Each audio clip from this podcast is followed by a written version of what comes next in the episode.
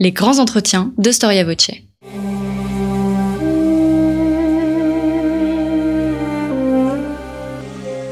Une émission de la rédaction de Storia Voce.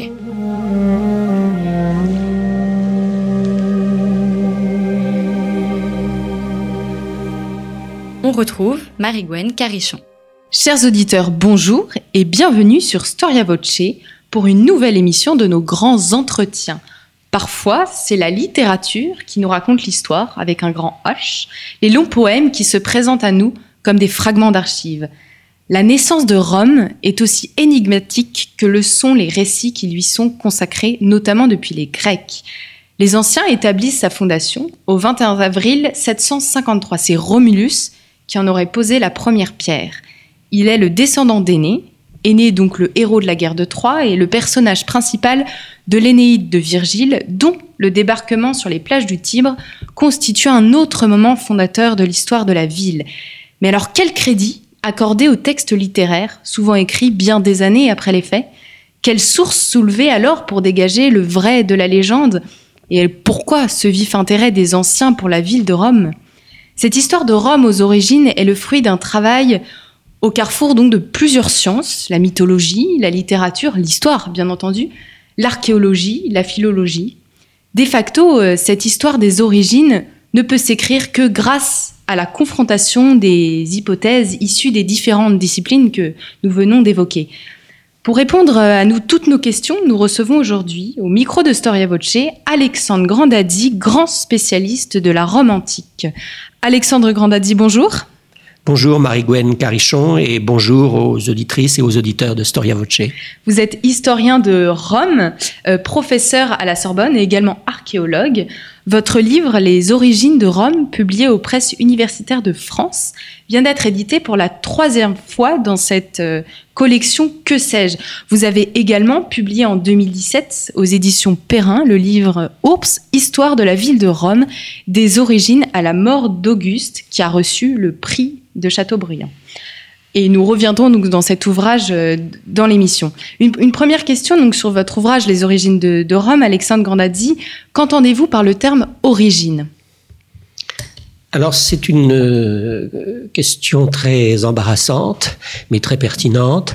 Euh, j'ai adopté ce terme origine de Rome, bien que je sache que ce terme origine est aujourd'hui très suspect du point de vue euh, scientifique, parce que euh, l'origine, euh, ça implique qu'il y a quelque chose qui commence totalement, qui n'avait, qui n'existait pas avant, et un historien, n'importe quel historien, sait bien que rien ne commence jamais vraiment. Mais si on pousse loin ce raisonnement, tout se dilue dans une espèce de, de, continuité informelle et nébuleuse, et il y a tout de même une réalité historique et archéologique qu'à un certain moment, il y a une ville de Rome ou une communauté romaine qui prend de l'importance qui n'en avait pas avant. Et donc, euh, j'ai repris, bien qu'ayant un petit peu hésité, mais j'ai repris l'appellation Origine de Rome, qui définit à la fois un sujet, celui de ce livre, et aussi, euh, vous avez déjà eu l'occasion de, de commencer à le dire, et on va y revenir, et aussi tout un domaine scientifique. Tellement cette question est, euh, depuis quelques décennies, on va dire depuis un, demi-siècle, venue au premier plan de la recherche scientifique sur euh, l'Antiquité. Alors vous parlez de recherche scientifique, et pourtant quand on pense à la naissance de Rome, on pense avant tout à des poèmes, à des textes littéraires, Alexandre Grandadzi. Alors comment on étudie en fait cette origine de Rome? Est-ce qu'on commence par la littérature? A-t-elle a finalement une, un lien avec la vérité historique?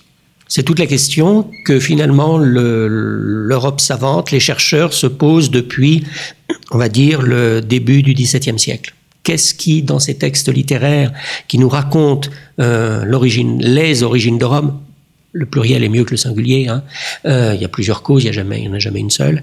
Qu'est-ce qui, dans ces textes littéraires qui datent de plusieurs siècles après les supposés événements qu'ils sont censés raconter, qu'est-ce qui est vrai, qu'est-ce qui est faux? Alors, pour résumer euh, et pour faire l'histoire des interprétations, je dirais que au Moyen Âge, jusqu'à la Renaissance comprise, euh, dans Tite-Live, par exemple, puisque le premier livre de Tite-Live, de l'historien Tite-Live, euh, est consacré au début de Rome, euh, historien Tite-Live qui qui écrit à la fin du premier siècle avant Jésus-Christ. Hein. Il a commencé sans doute son travail dans les années 30, 27 avant Jésus-Christ, et il est mort en 12 ou en 17 après Jésus-Christ. Donc, en gros, il écrit 7, euh, 8 siècles après les origines de Rome. Qu'est-ce qui peut être vrai dans ce qu'il nous raconte sur Romulus, etc. Et je parle pas, vous avez parlé d'aîné, vous avez raison, mais enfin, limitons-nous à Romulus, puisque c'est Romulus le, celui qui passe pour le, fondateur de Rome Eh bien, euh, la, réponse de la Renaissance, jusqu'à la Renaissance, la réponse du Moyen Âge jusqu'à la Renaissance, c'est tout est vrai. Et puis, à partir de euh, la fin de la Renaissance et surtout à partir du début du XVIIe siècle, le doute commence à arriver. Et euh, dès le XVIIIe siècle, allons, essayons d'aller un peu vite, mais dès le milieu du XVIIIe siècle, l'idée va se répandre que finalement cette tradition, parce qu'elle est littéraire, et seulement littéraire, et parce qu'elle est bien plus tardive que les faits qu'elle raconte, cette tradition est peut-être fausse. Et ce soupçon, il devient très très fort à partir du début du XVIIIe siècle en France, autour de ce que j'ai appelé, parce que je l'ai un peu étudié, la controverse de Paris entre des érudits de l'Académie des inscriptions. Et il va être formalisé, et avec un grand talent, par un historien, un érudit qui vit aux Pays-Bas, qui est un descendant, qui est protestant, descendant de protestants chassés par la révocation de l'édit de Nantes, qui s'appelle Louis de Beaufort. Dissertation sur l'incertitude des cinq premiers siècles de l'histoire romaine, 1738, deuxième édition, 1750. Et euh, à partir de là, tout le 19e siècle euh, va développer un point de vue, on va dire, sceptique, un point de vue critique sur la tradition littéraire, sur les origines de Rome.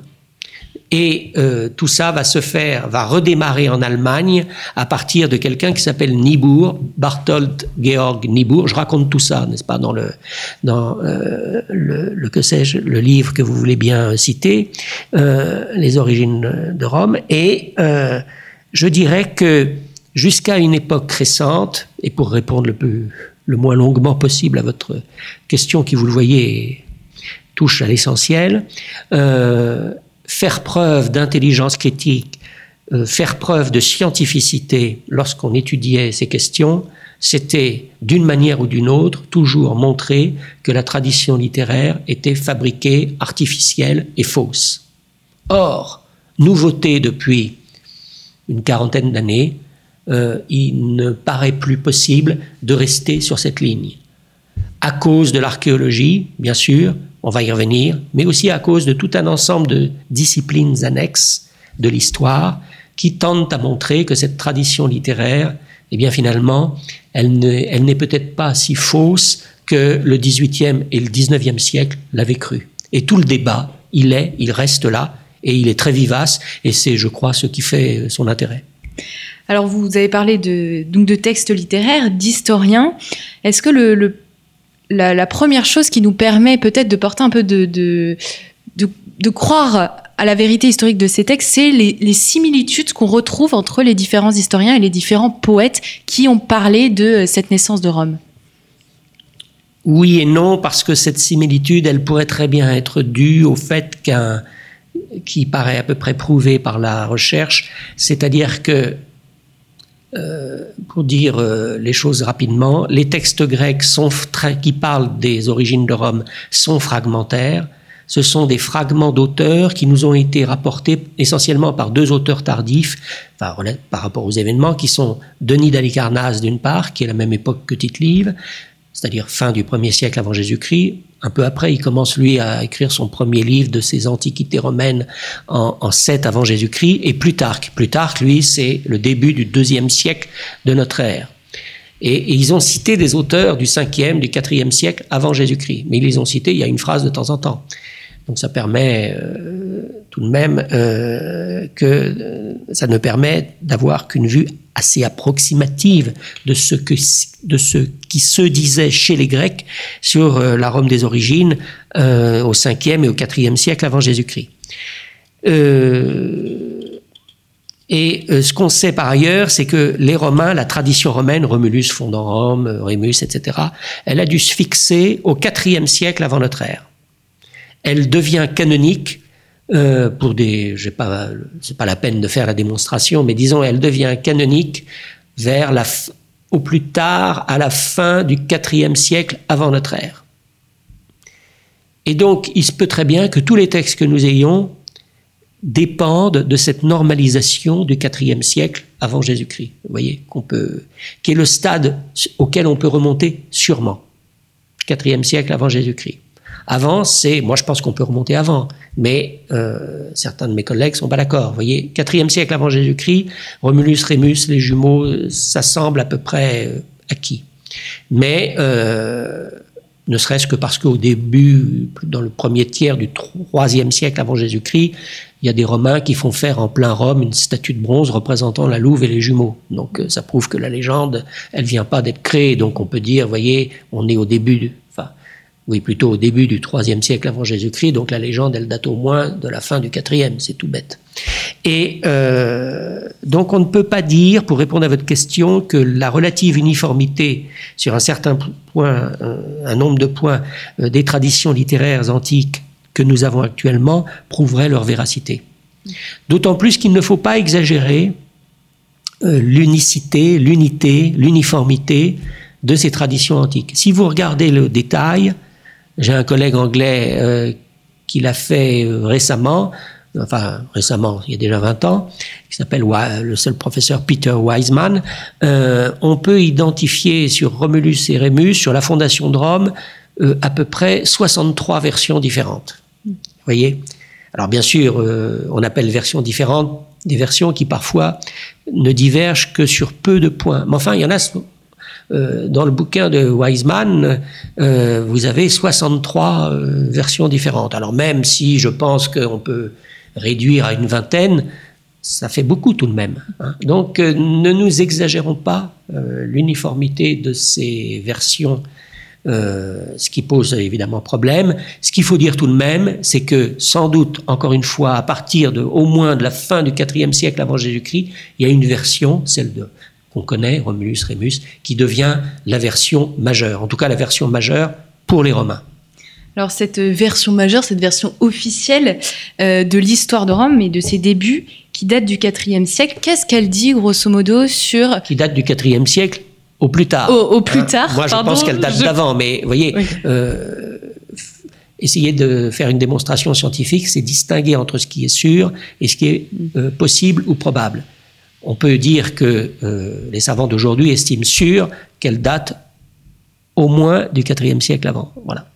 Donc cette version qui date au moins du IVe siècle, euh, Alexandre, avant Alexandre Gandadi, qu'est-ce qu'elle dit euh, sur le commencement de Rome? Qu'est-ce qu'elle, qu'est-ce qu'elle, comment, à qui elle attribue donc cette fondation? Comment est-ce que Rome commence à étendre son empire? Et finalement, sur quoi les Romains se retrouvent?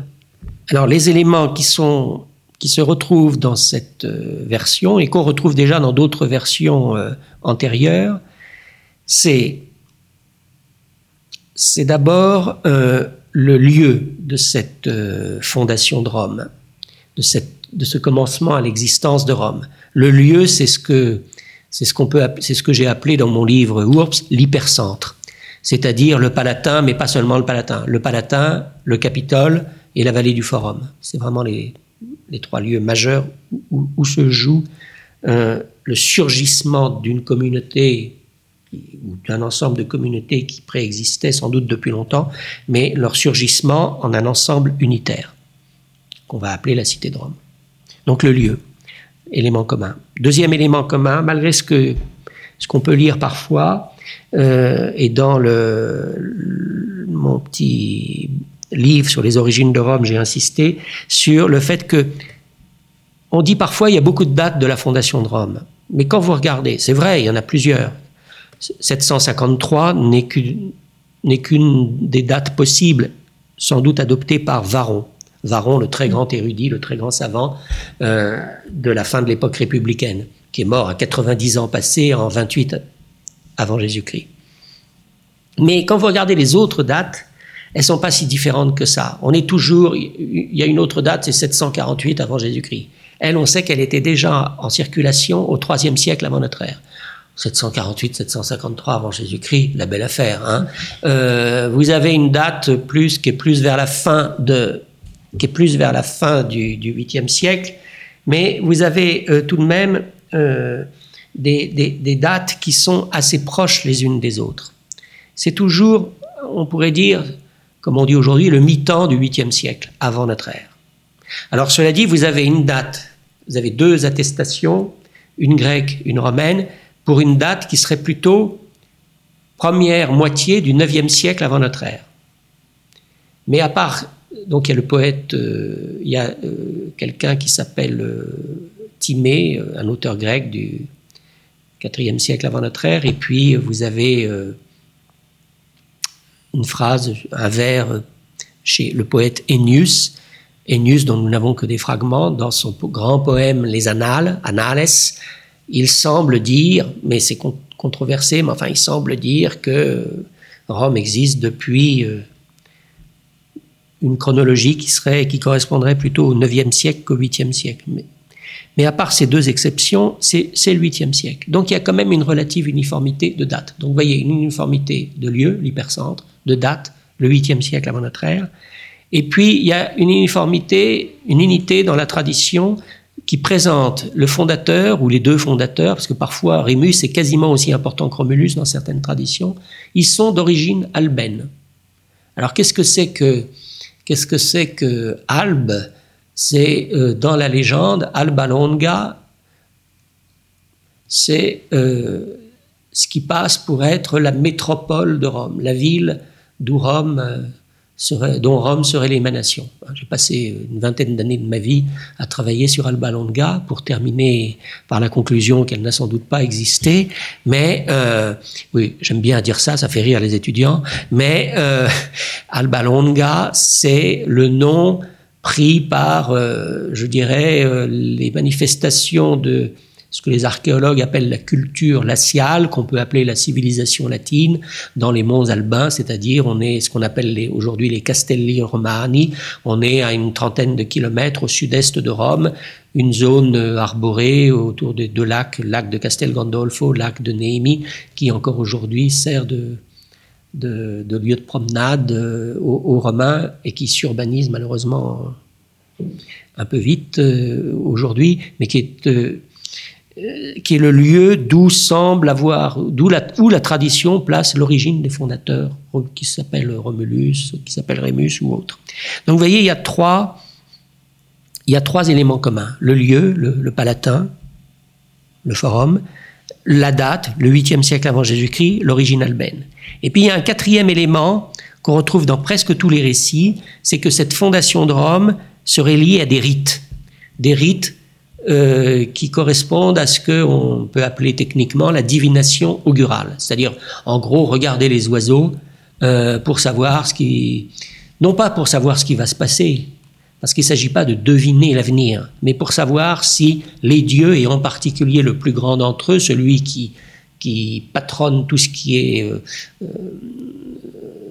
du tout ce qui est du ressort de la souveraineté d'une communauté, Jupiter, euh, pour savoir si Jupiter donne son accord ou pas à euh, la fondation de la ville.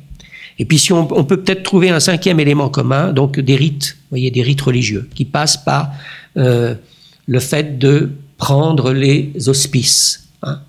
Prendre les auspices, c'est une expression qui est dérivée du latin, qui veut dire que le roi de Rome, le premier roi de Rome, Romulus, peut être aidé d'un technicien, euh, un augure, à moins qu'il ne soit lui-même un augure, comme le dit la tradition. Il regarde en, l'air, il voit les oiseaux et il lit dans, le nombre des oiseaux leur vol, sans doute aussi leur, euh, le genre d'oiseau que c'est. Il lit l'approbation de Jupiter. Et puis le dernier élément commun tout ce, corpus sur la fondation de Rome, ça passe par l'implantation, l'installation d'une délimitation, d'une limite. Au pied du Palatin, en haut du Palatin, à mi-pente, on ne sait pas trop, mais il y, a un, il y a un mur, il y a une limite qui est tracée. Donc vous voyez, pour répondre à votre question, il y a cinq éléments communs dans les traditions littéraires, qu'elles soient grecques, qu'elles soient d'expression latine. Alors, on ne les trouve pas toujours tous les cinq en même temps, hein, mais c'est le lieu, le Palatin, le Capitole, la date, milieu du 8e siècle, sans entrer trop dans les détails, l'origine latine et euh, plus spécifiquement euh, albaine, euh, l'existence de rites religieux liés à la prise d'hospice et sur le terrain la construction d'une délimitation, d'un mur ou d'une barrière ou d'un fossé, on ne sait pas trop. Voilà, la, construction de quelque chose sur le terrain. Alors ces éléments que vous venez d'évoquer sont donc dans la, dans la tradition littéraire. Et euh, qu'est-ce que l'archéologie peut nous apporter pour confirmer euh, voilà l'existence de la fondation de Rome euh, sur le mont Palatin, le fait que l'origine soit soit albaine? Qu'est-ce que l'archéologie vient vient proposer pour, euh, pour cette, euh, cette histoire des origines de Rome Eh bien, l'archéologie, je dirais, propose euh, des données qui, au contraire de, des données littéraires, sont des données contemporaines, des, des événements ou des prétendus événements. C'est-à-dire que le texte de Tite-Live, il date du 1er siècle avant Jésus-Christ, il est transmis par des manuscrits dont les plus anciens sont du 9e siècle de notre ère, donc il y a un énorme décalage. Euh, l'objet archéologique, il, est, il peut être du 8e siècle avant Jésus-Christ, ce qui en archéologie est assez récent, mais il peut être euh, du 9e, du 10e, du 12e, voire même du, du 13e siècle avant Jésus-Christ, puisque euh, personnellement, je suis, j'essaie d'être un spécialiste des origines de Rome depuis à peu près mes, mes 22-23 ans, et euh, décennie après décennie, j'ai vu reculer euh, le reculer dans le temps le début archéologique de cette culture laciale. Quand j'étais plus jeune, quand j'avais votre âge, mademoiselle, le début de la culture laciale, c'était 9e, 8e siècle avant Jésus-Christ.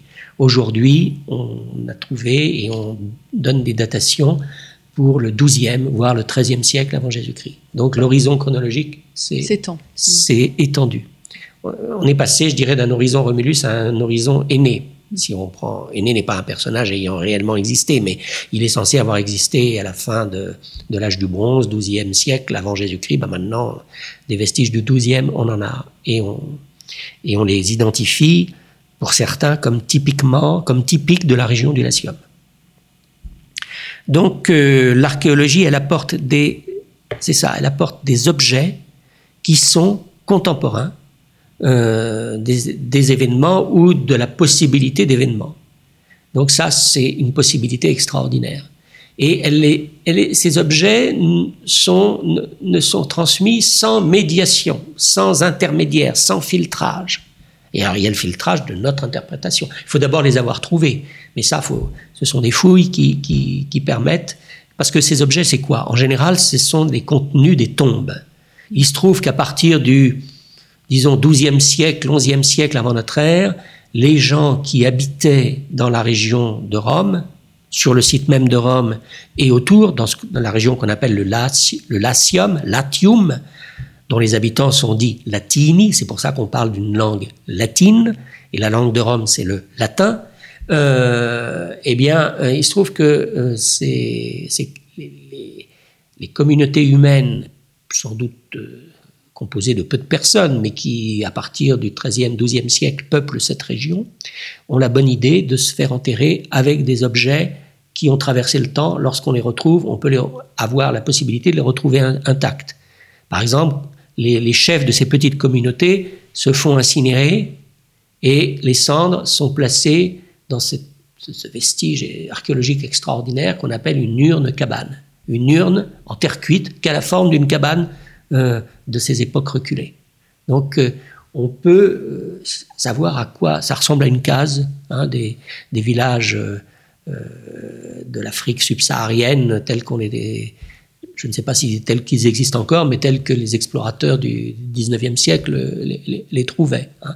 Et euh, c'est, euh, ce sont des vestiges tout à fait extraordinaires qui donnent une vision très concrète. Et il y a des armes miniatures, il y a des mobiliers miniatures mobilier au sens archéologique, des objets miniatures. Donc, il faut se demander pourquoi c'est miniaturisé, pourquoi. Mais il y a des rites religieux, voyez, et il y a des objets. Il y a de la vaisselle aussi. Donc, euh, et à partir du 8e siècle, euh, l'inhumation devient prédominante. Donc, on, retrouve en abondance des tombes avec euh, on retrouve des squelettes et avec tout ce qui va avec, les traces des habits, les traces des bijoux surtout. Euh, les femmes du Latium, 8e, 7e siècle avant notre ère, aimaient bien, au moins pour ce qui concerne l'élite dirigeante, aimaient bien les bijoux, et on retrouve ces bijoux.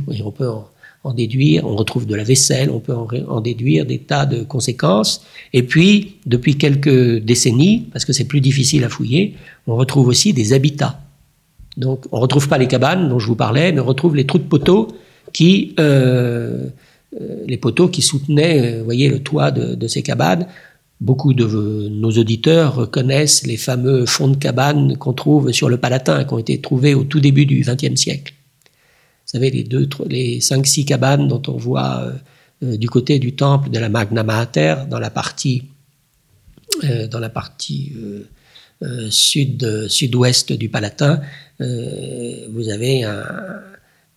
avez quelques dizaines de mètres carrés occupés par des fonds de cabanes du 9e, 8e siècle avant notre ère. On appelle ça les cabanes de Romulus pour faire image, mais c'est très frappant parce qu'on peut restituer le plan de la cabane, de chaque cabane, grâce au, au trou de, des, des, pieux qui soutenaient la toiture. Donc on a une vision, grâce à l'archéologie, une vision incroyablement concrète, précise, et comme nos auditeurs le savent, les techniques de l'archéologie ne cessent de progresser. C'est-à-dire que maintenant, quand on trouve euh, un site archéologique euh, c'est-à-dire entre le XIIe siècle avant Jésus-Christ et le 5e siècle avant Jésus-Christ, c'est ce qu'on appelle la culture laciale, que les archéologues ont divisé en plusieurs périodes, en, gros en quatre périodes. Et la période de la fondation de Rome, ça correspondrait à la période 3b. Hein, maintenant, même le B, on le divise en un, voire deux, voire trois phases. Et euh, aujourd'hui, avec l'archéologie, on, toute une série de sciences, de disciplines annexes, de techniques annexes euh, font leur entrée sur les chantiers de fouilles, ce qui fait qu'on est capable, quand on trouve, même quand on trouve une tombe si on trouve un squelette, on est capable euh, de dire, euh, si on trouve un squelette de, tête et de mâchoire, de dire ce que la personne avait mangé dans son existence, quel était son régime alimentaire, euh, et on est capable aussi, grâce à la paléopalinologie, de restituer les environnements naturels de ces, de ces petites communautés villageoises euh, entre le 10e, 12e et, et, 6e siècle avant Jésus-Christ, qui parsemaient le site de Rome et la région du Latium. Donc on arrive à des précisions absolument euh, fascinantes. Et toutes les toutes les enquêtes actuelles qui sont faites sur les carottages euh, des, des, des, pôles ont aussi des répercussions sur les études de paléoclimat climatologie euh, du monde antique, et en particulier dans, dans, le Latium. Vous avez aussi des études de gisements. Euh, L'Italie centrale est une région très riche en lacs, et ces lacs, euh, je vois par exemple le lac, de, le lac Albin, le lac d'Albano, le lac de Castel Gandolfo. Euh, malheureusement, il a perdu, depuis que je m'y intéresse, il a perdu à peu près 17 mètres. Hein. Et donc on retrouve des villages de l'âge du bronze ont émergé et on retrouve des paléosols qu'on peut interroger et euh, euh, d'année en année, je suis absolument euh, abasourdi, stupéfait par la précision, restitution des données qui sont apportées par nos collègues archéologues. Alors je ne suis pas moi un archéologue de terrain, mais je suis quelqu'un qui utilise au maximum les résultats de l'archéologie, parce qu'effectivement, ils renouvellent notre approche de, de ces textes littéraires qu'on avait cru être seulement littéraires. Mm. Et on s'aperçoit de plus en plus que ces textes véhiculent toute une série d'informations euh, absolument fascinantes. Alors il n'y a pas que l'archéologie. Hein, je, oui, j'allais en venir. vous, vous, vous, travaillez sur euh, donc l'archéologie, les textes littéraires, et quelles sont les autres grandes disciplines qui peuvent nous aider à comprendre euh, les origines de Rome? Alors il y en a beaucoup, mais euh, pour euh, parler de ce qui s'est fait au XXe siècle, par exemple quand j'étais étudiant, quand je commençais à m'intéresser à ce domaine, le, la discipline scientifique qui permettait d'explorer les origines de Rome, c'était la mythologie comparée. Alors, ça ne veut pas dire que euh, euh, il fallait. Alors, évidemment, elle était dominée cette discipline par la, grande figure de Georges Dumézil, avec sa théorie des trois fonctions. Mm. Euh, qui aurait formaté toute la tradition des origines de Rome. Est-ce que vous pouvez faire un, expliquer un peu pour nos auditeurs cette, cette thèse Alors Georges Dumézil, qui était un très grand savant, qui au départ est un linguiste, spécialiste de linguistique indo-européenne, donc quelqu'un qui reconstitue euh, les États indo-européens des différentes langues connues, notamment le latin, qui est une langue indo-européenne. C'est peut-être pas la peine que j'explique ce que c'est que Là, oui, non. Voilà, euh, les Indo-Européens. Et donc Georges Dumézil était passé, si j'ose dire, de la linguistique à la mythologie comparée et d'une certaine manière à l'histoire.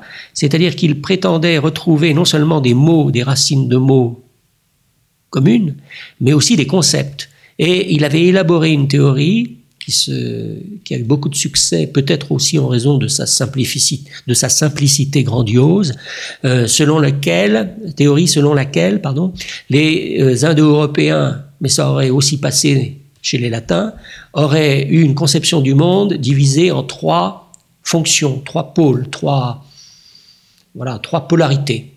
Euh, souveraineté, avec un aspect force et un aspect religion, souveraineté, euh, non, un aspect droit et un aspect religion, force et abondance.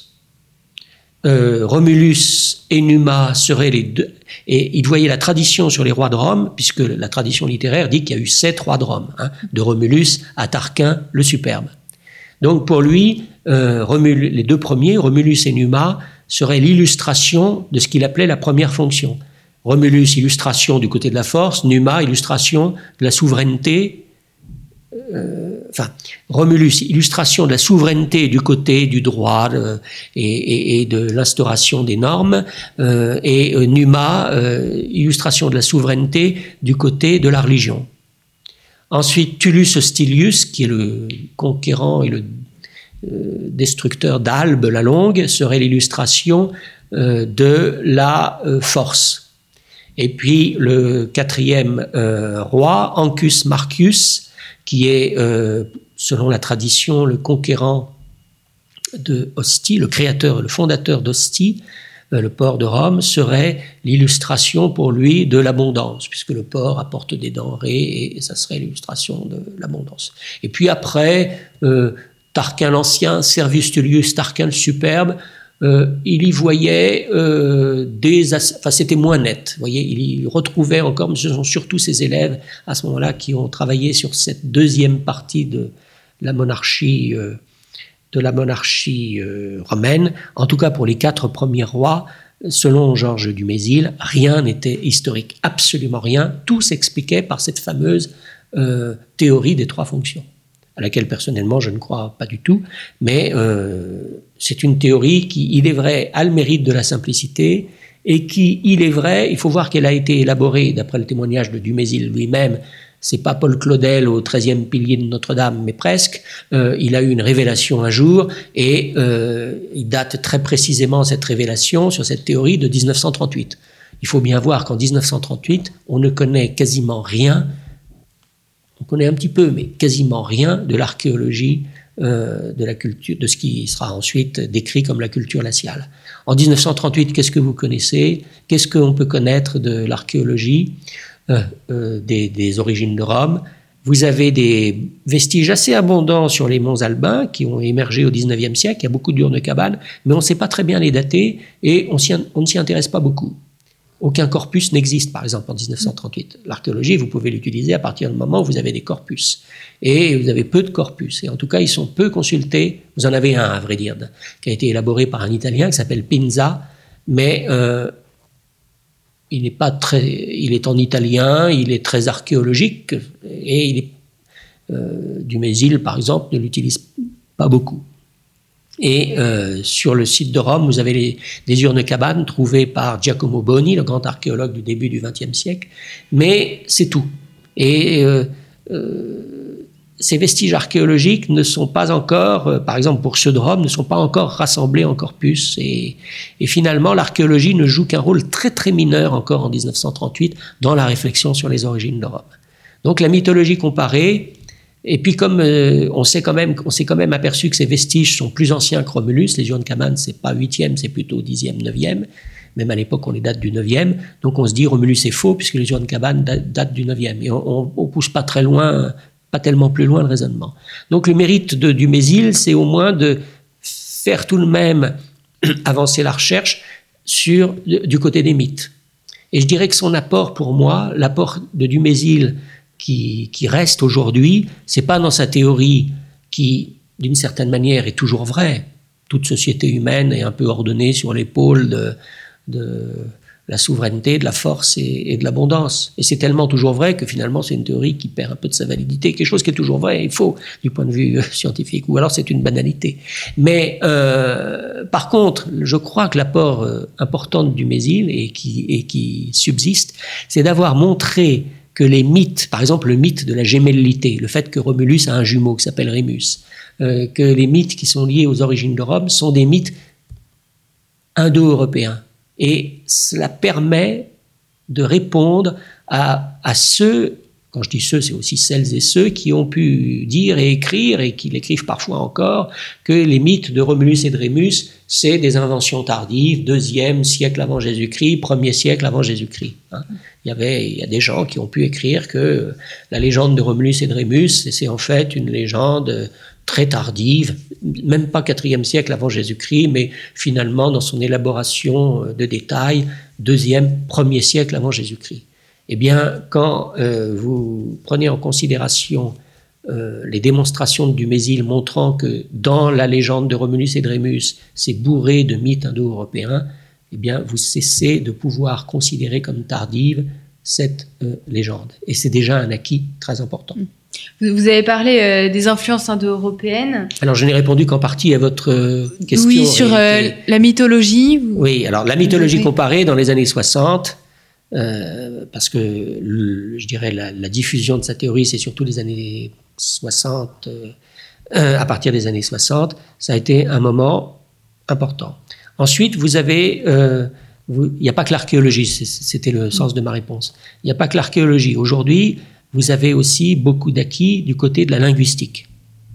Par exemple, en linguistique, un acquis encore tout récent que j'ai essayé d'exploiter euh, sans être linguiste, sans être spécialiste de linguistique euh, historique moi-même, euh, je me suis aperçu, il y a à peu près de cela un peu moins de dix ans, je me suis aperçu que du côté des linguistes, de mes collègues linguistes, le mot ourps était désormais considéré comme un mot d'origine indo-européenne.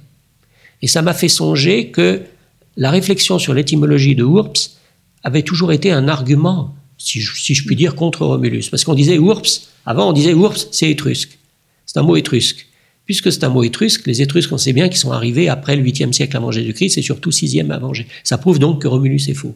Or, et là, je n'ai fait que prendre acte d'un véritable consensus scientifique chez les linguistes, Urps est un mot aujourd'hui considéré comme un dos européen. Pour l'instant, ils ont l'air d'accord entre eux. Peut-être qu'ils vont changer d'avis, mais pour l'instant, euh, moi, je travaille avec les données que, dont je dispose, et ça m'a paru important euh, de, de, de, le mettre en, en lumière.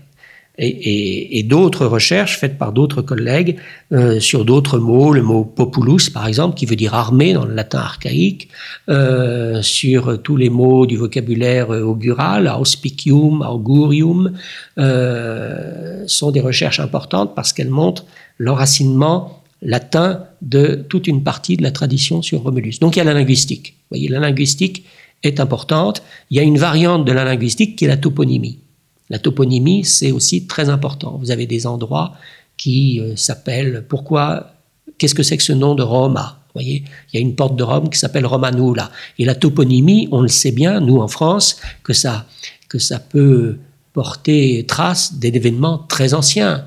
Regardez, euh, quand vous allez euh, entre Paris et Orléans, vous avez un endroit qui s'appelle Alainville. Enfin, vous connaissez C'est pas vous qui me parliez d'Orient Non. Alors, bah, vous avez eh bien Alainville, ça s'appelle comme ça parce que les, les, au IVe siècle euh, ou 5e siècle de notre ère, les, il y a sans doute un détachement de Alain, c'est-à-dire une peuplade d'origine asiatique qui s'est euh, établi, euh, qui s'est établi là. Hein. Euh, vous avez en, sur le rivage normand, vous avez des, des, des tas d'endroits qui s'appellent Breteville, parce que euh, au cinquième, quand les Bretons ont été chassés euh, de ce que nous nous appelons l'Angleterre, ils se sont, ça je crois que c'est un exemple auquel vous serez sensible, ils se sont, ils se sont établis en Armorique et peut-être un peu jusqu'en Normandie, et, et d'où le, les noms, les toponymes comme Breteville. Donc nous savons que la toponymie peut euh, conserver des états très anciens de civilisation. C'est difficile de les dater euh, précisément, mais parfois c'est possible. Et donc c'est pareil pour la, to la, toponymie de Rome et du Latium. Donc il y a la linguistique, il y a la toponymie, euh, il y a l'étude des formules religieuses. Quand vous vous apercevez que par exemple, le formulaire religieux du premier siècle avant Jésus-Christ, quand on dédie un hôtel, euh, contient des formes qui linguistiquement ont disparu à la fin du 7e, début du 6e siècle avant notre ère, c'est quand même intéressant. Voyez Ça vous montre qu'il y a des formulaires religieux qui étaient conservés tels quels, au moins depuis l'époque archaïque. Et ça, ça peut se... Là, je fais allusion à une recherche récente d'un jeune collègue euh, italien qui, qui, qui, qui m'a fait lire son, son, son, travail et qui est très convaincant à cet égard. Donc, euh, vous avez, voilà, résumons, vous avez euh, l'archéologie avec toutes ses techniques, c'est-à-dire la paléoclimatologie euh, et tout ce qui va, tout ce qui va avec. Vous avez la linguistique, vous avez la mythologie comparée, vous avez la toponymie, vous avez aussi l'anthropologie. L'anthropologie, pourquoi en Latium, à un certain moment, on enterre les gens assis euh, ça, il y a quelques exemples. C'est très très surprenant. Ben, c'est l'anthropologie comparée qui permet, qui a permis à la grande euh, archéologue euh, Anna Maria Bietti Sestieri, dans sa fouille de la nécropole de Gabi, près 17, une vingtaine de kilomètres de Rome, du côté sur la route de Préneste, de trouver l'explication. Voyez. Donc, il faut mettre ensemble toutes ces disciplines et on, on s'aperçoit qu'au final, on en sait beaucoup plus que ce qu'on croyait ignorer, devoir ignorer, première chose, et que deuxième chose, la tradition littéraire est littéraire dans la mesure où c'est une formalisation littéraire, mais elle contient nombre d'éléments, pas tous, hein, je ne suis pas en train de vous dire tout est bon, euh, etc., mais elle contient beaucoup d'éléments qui viennent de très très loin, de très très haut dans le temps. On arrive à la fin de notre émission, euh, Alexandre Grandadzi.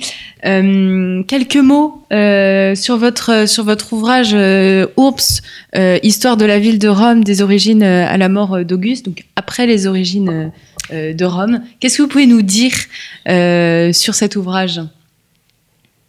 Alors cet ouvrage est, est, est, différent et dans son, dans son amplitude, bien sûr, parce qu'il fait, il fait 800 pages et, et un que sais-je doit se limiter aux 127 pages canoniques, euh, bibliographie comprise. Mais il est différent aussi dans la mesure où le, le que sais-je est quelque chose qui présente euh, les résultats et parfois j'essaie tout de même de mettre euh, au moins un résumé des, des débats.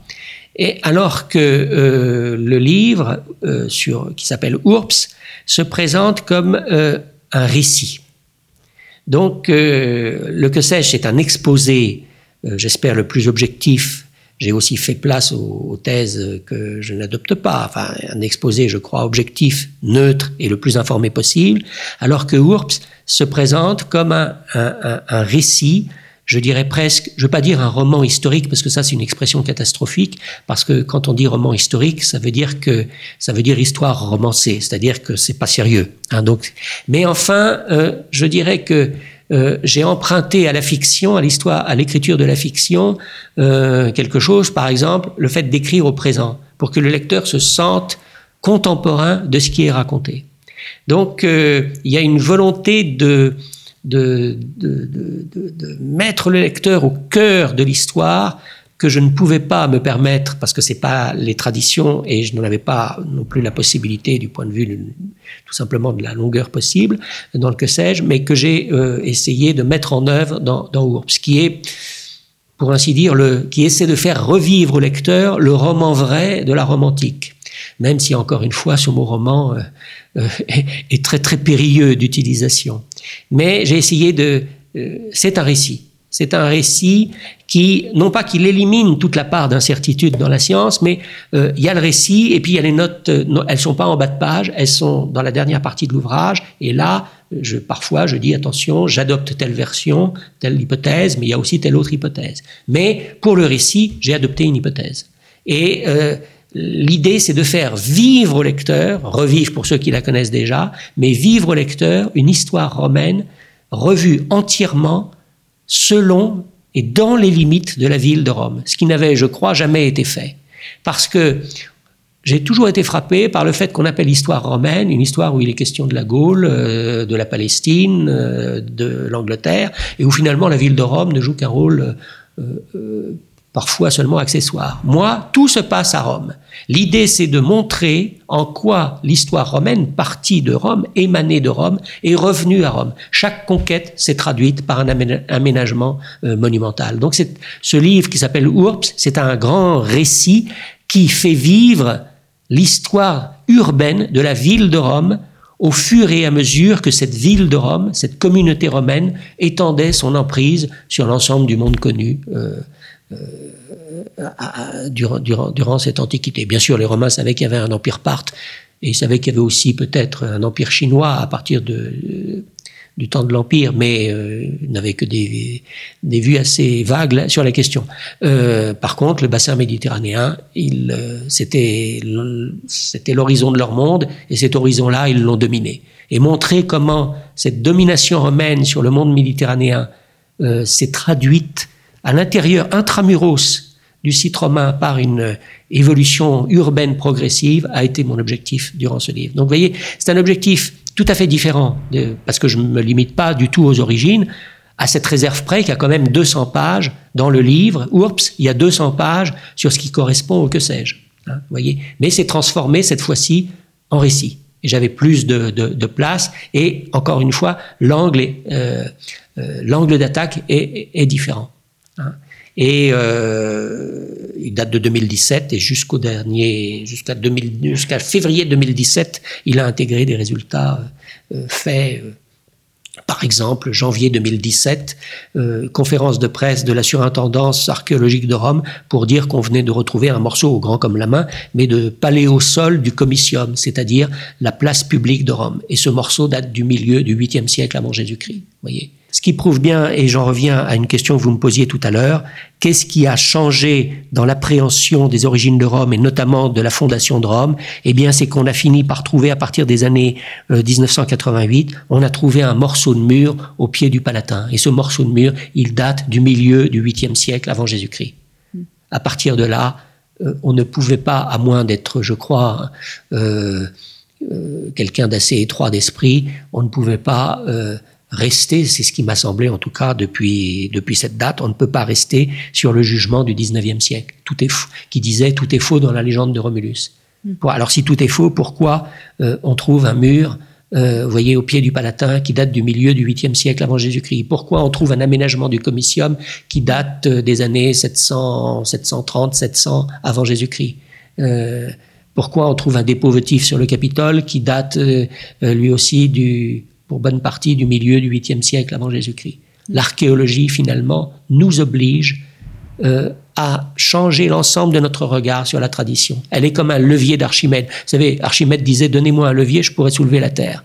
Eh bien, l'archéologie, elle ne se suffit pas à elle-même, mais elle oblige à reconsidérer toute cette tradition littéraire sur les origines de Rome. Et à partir de là, c'est comme ça que, à partir de là, il faut aller vers la linguistique, il faut aller vers l'anthropologie, il faut aller vers la toponymie, il faut aller vers l'examen des rites religieux. Il faut reconsidérer notre jugement, le jugement de la science du 19e siècle et d'une bonne partie du 20e, qui disait dans la tradition sur les origines de Rome, tout est faux. Aujourd'hui, ce jugement, il n'est plus possible de le tenir. Mm. Alors ça exige un changement de nos paradigmes euh, et nous en sommes là aujourd'hui. Quels vont être euh, quels vont être les nouveaux critères, les nouvelles méthodes qui nous permettent à la fois de rester vigilants, de rester critiques, de ne pas être crédules, et en même temps de tenir compte de tout cet ensemble de nouvelles découvertes. Et je crois que c'est là la perspective qui s'offre à la recherche pour les décennies prochaines. Au moins. Merci euh, beaucoup euh, Alexandre.